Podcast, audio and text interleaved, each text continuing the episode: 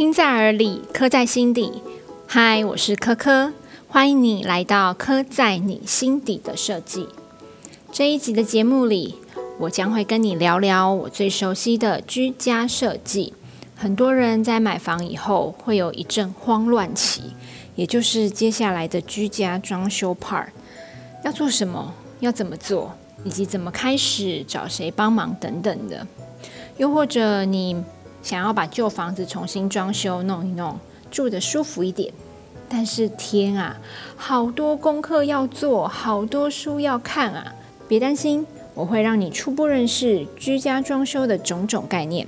即便呢你现在没有这个需求，也可以先把它学起来放。之后有了家，买了房，随时都可以拿出来用哦。首期专题是装修起手式。第一集，我们要来聊聊大家最想知道的第一名：装修预算怎么抓？第一步骤，拆解居家设计。首先，你要知道什么叫做居家装修设计。我自己把它拆成三块：一、设计；二、工程；三、家具、软装跟家电。这三者相加。我统称家的后置处理费用，而这三项都需要费用。家具、饰品、家电，这不用说，你自己要用的，用多好用多少随个人拿捏。但是在规划装修预算之前，我建议你要把这一块的预计花费先衡量出来。一般来说，装修总预算是前面两项，也就是设计加工程。装修费用不是只有工程要花钱，还有前端设计费。除此之外，也有一些离离扣扣的费用要支付，像是六楼以上的住宅要申请室内装修许可证，跑这流程要钱，也要支付装修履约保证金等等。也千万不要以为虾米设计师不就画画图而已吗？替我选选建材，看要放哪里呀，拼拼贴贴的，凭什么要收设计费？工程给他做还要收监工费？哎呦，这里就唔了解了。其实呢，设计师的工作范围是很繁琐的。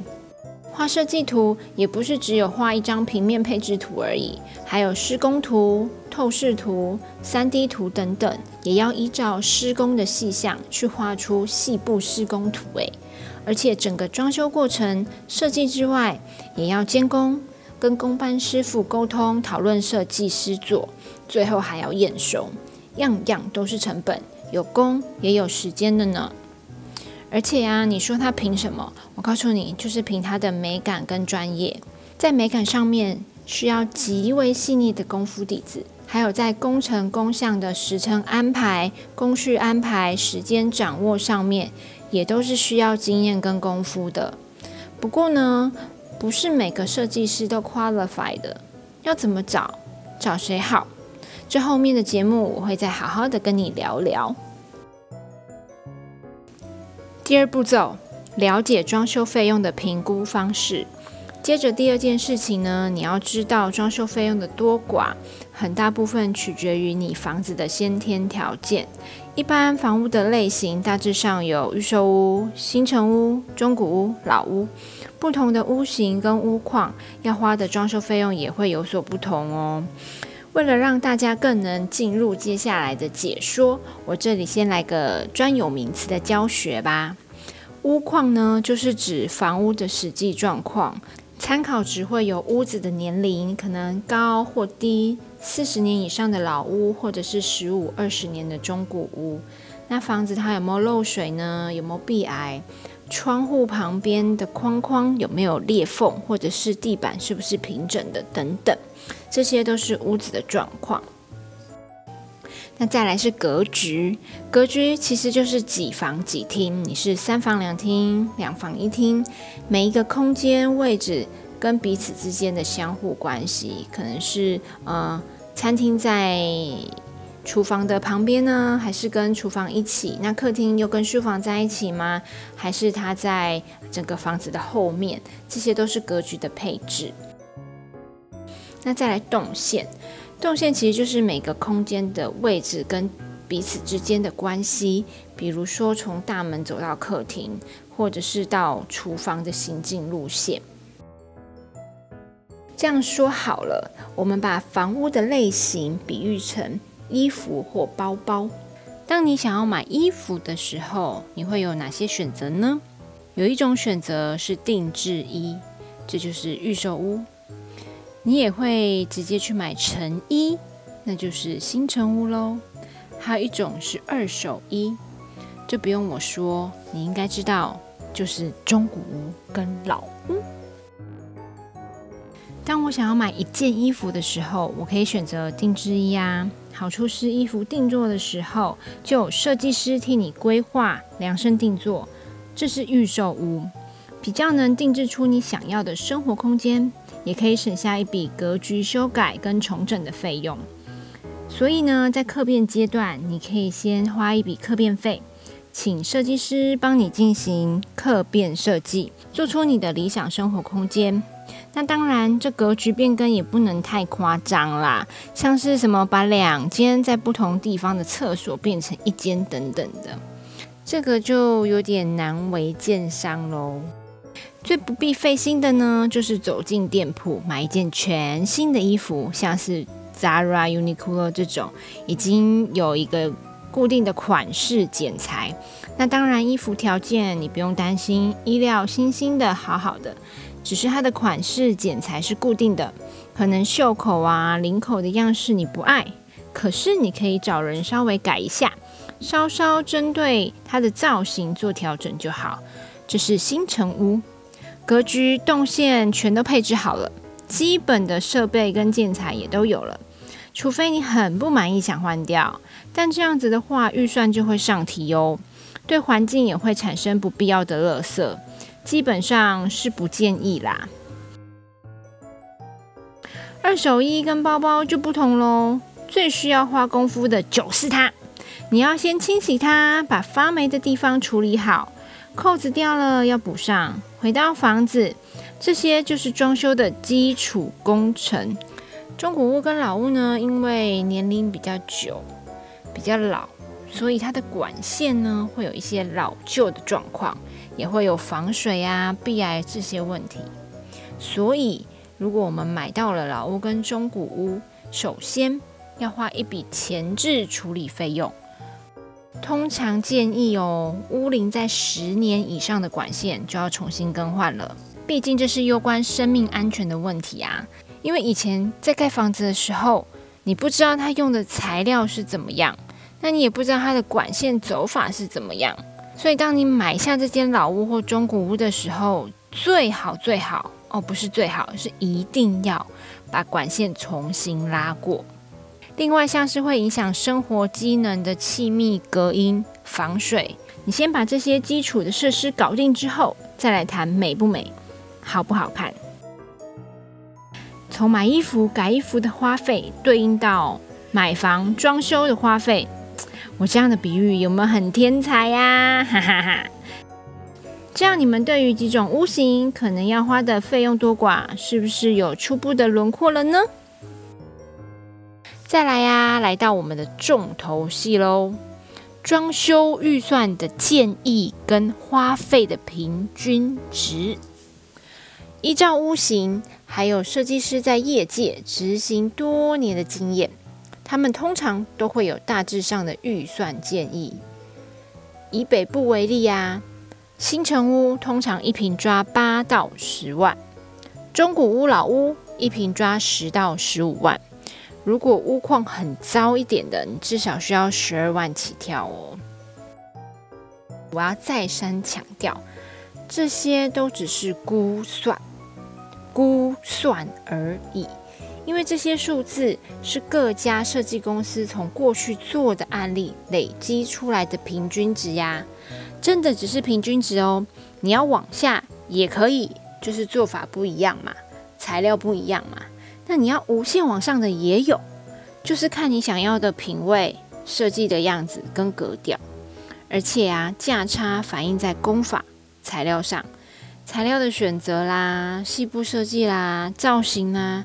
你用的设备品牌、施工方式等等，这些都反映在价格上啊。这也就是我为什么会说基础工程的预算很重要，不能省的原因了呀。举例，水电管线你是用不锈钢还是 PPC？要走明管、暗管、天花板还是地板，在费用上就有差了呀。而且这些都关乎到我们的安全、使用年限、美观等等整体的考量，所以。千千万万不要在数字上做决定，因为一分钱一分货，每一样工、每一样料都需要用费用去支持。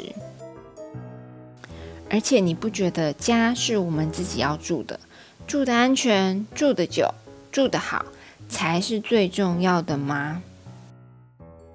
抓预算的方式呢？除了刚刚用新城屋、中古老屋一平多少钱这个方式去抓之外呢，还有另外一个方法，就是你先预留房价的十到二十趴起来，作为装修预备金。哦，如果你呢是准备购屋族，一定要事前先把这一件事情纳入考量，在你的整体的购屋预算里面。提早先拨一笔钱作为装修预备金，千万不要把全部的预算都拿去买房子喽。等到交屋的时候才想起，得了，我忘记把钱留在装修上面啦。那这样子就真的是居居了。另外呢，在抓整体装修预算上面，还有另外一个最快的方法。就是你拿你喜欢的作品去跟你的设计师讨论，他就会跟你说：哦，如果你要做成这个样子，那你大概要花多少钱？那如果你想要做成这个样子，预算会落在哪里？但是我们在这之前，还是要先了解自己手中的房子的状况跟屋型，先有一个基础的概念，也就是装修它可能要花我们多少钱。再来才是思考你想要的风格、材料跟样子。第三步骤，预算分配的逻辑概念。在理解预算分配的概念之前呢，我建议你要先定出自己有多少预算可以执行装修家里这件事情。在你的家的后置处理费用当中，可以先扣掉非花不可的项目。像是家电啦、家具啦，而且如果你是对家具家电有特殊品牌执着的人，你可以先去抓出你想要的家具品牌、家电品牌，他们可能会要花费多少钱去购买跟采购。这时候你就可以知道你的家具软装家电这一块费用会落在哪里。但如果你没有特别执着于某些品牌，其实可以直接把整笔预算融在一起，以最大宗的花费，也就是工程装修费为主 key，另外留下十五到二十五趴的比例给家具家电跟软装。那在预算分配的逻辑上，我自己的区分是：装修总预算，也就是家的后置处理费用，等于。设计费加工程装修费加家具软装家电费用，如果可以的话，再另外留出二十趴的弹性支付。因为居家装修怎么说呢？它是一个错综复杂的工程，这之中你可能会遇到很多问题啦，比如说工期延宕、耗材问题。或者是你在做完功课之后，跟设计师讨论之后，你想要用更好的材料也说不定。所以，如果你有预留一笔钱，你才会更有余裕的去做出更好的选择喽。哦，那所以其实应该是四块装修总预算这件事情，其实它分了四大块。第一个是设计费，第二个是工程装修费，第三个是家具软装家电，第四个就是。弹性备用金。好喽，那你了解了居家装修的这四大块花费版图之后呢？接下来就是你一定要知道的预算分配的基本观念啦。其实就一个原则：先基础后讲究，先求吃饱再求吃好。简单来说，就是依你的口袋有多深来判断你可以做多少事情啦。这件事情超重要的啊！预算要放在哪些地方？当预算不够的时候，又要在哪些地方收？哎，这不只是设计师的专业哦，也是每个屋主都要去做自我评断的地方。你才会知道，你重视的是客厅、卫浴，还是餐厅、厨房。在需要在需要选择的时候。你才可以决定你的预算要重点式的分配在哪个区域。第四步骤，先小花一笔咨询丈量费。一直以来呀，我都觉得请教专业是最有效的方法。当然啦，基础功课你还是要先做好，有一些基本的概念观念，你才可以跟设计师沟通。但因为啊，居家装修这件事情啊，真的很繁琐，管的范围又大又细，就跟保险一样，你常常做了很多功课，爬了爬了一堆文，因为你都通通做好了，万事俱备，只欠东风。诶，结果你发现你欠的不只是东风，还是会有其他你漏掉的地方，你 miss 掉的细节，像光是工程费啊，就含有材料费。师傅的工资、监工费，嗯，好啦，先不讲监工费啦，就讲材料费好了。就会因为你的材料等级、工法不一样，价格就有差。师傅的工资也是啊，你工班的品质、师傅的年资、腮胡的港呼、港呼好不好就有差哦。而且每一个工程工种都有各自的算法，好复杂的。你很难在初期的时候就精准的掌握你的工程预算会落在哪里，所以啊，我的建议是你干脆付一笔丈量费，找你喜欢的设计师，你可以一次知道你的设计费、工程费大概会落在哪里。虽然在签设计约之前，你无法得知确切金额。但是你的平面图出来了，想要的家的样子、格局动线出来了，大致上你的预算大范围就可以出来了。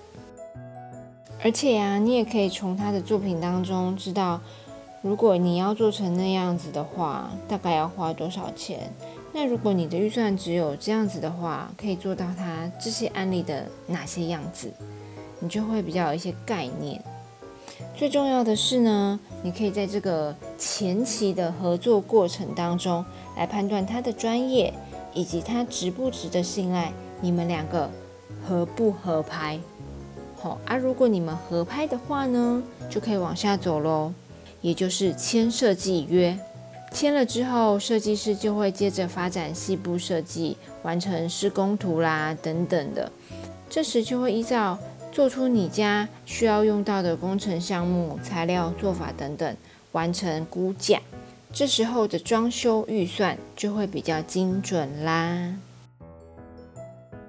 以上就是装修预算怎么抓的四大心法，学起来了吗？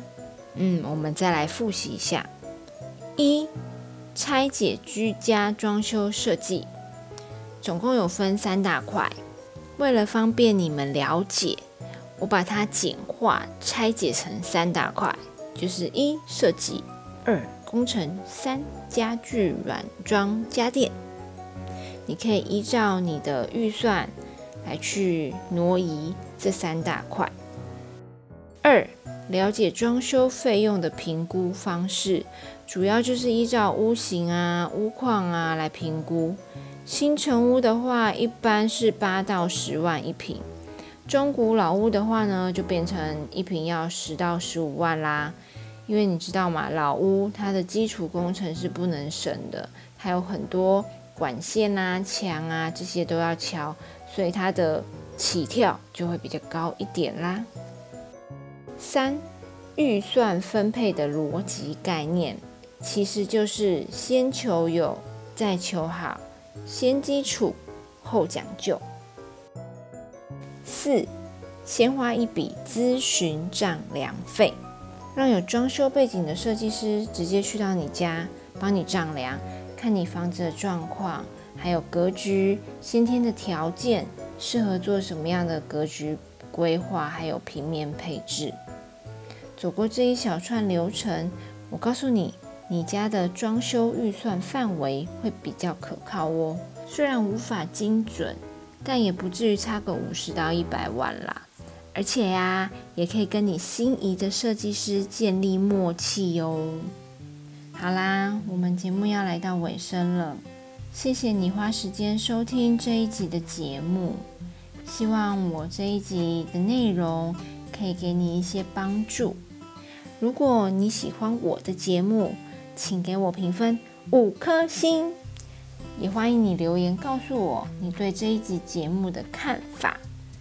如果呢，你有想要知道的装修问题或者想听的主题，也欢迎留言让我知道哦。听在耳里，刻在心底。我是科科，我们下一集见喽，拜拜。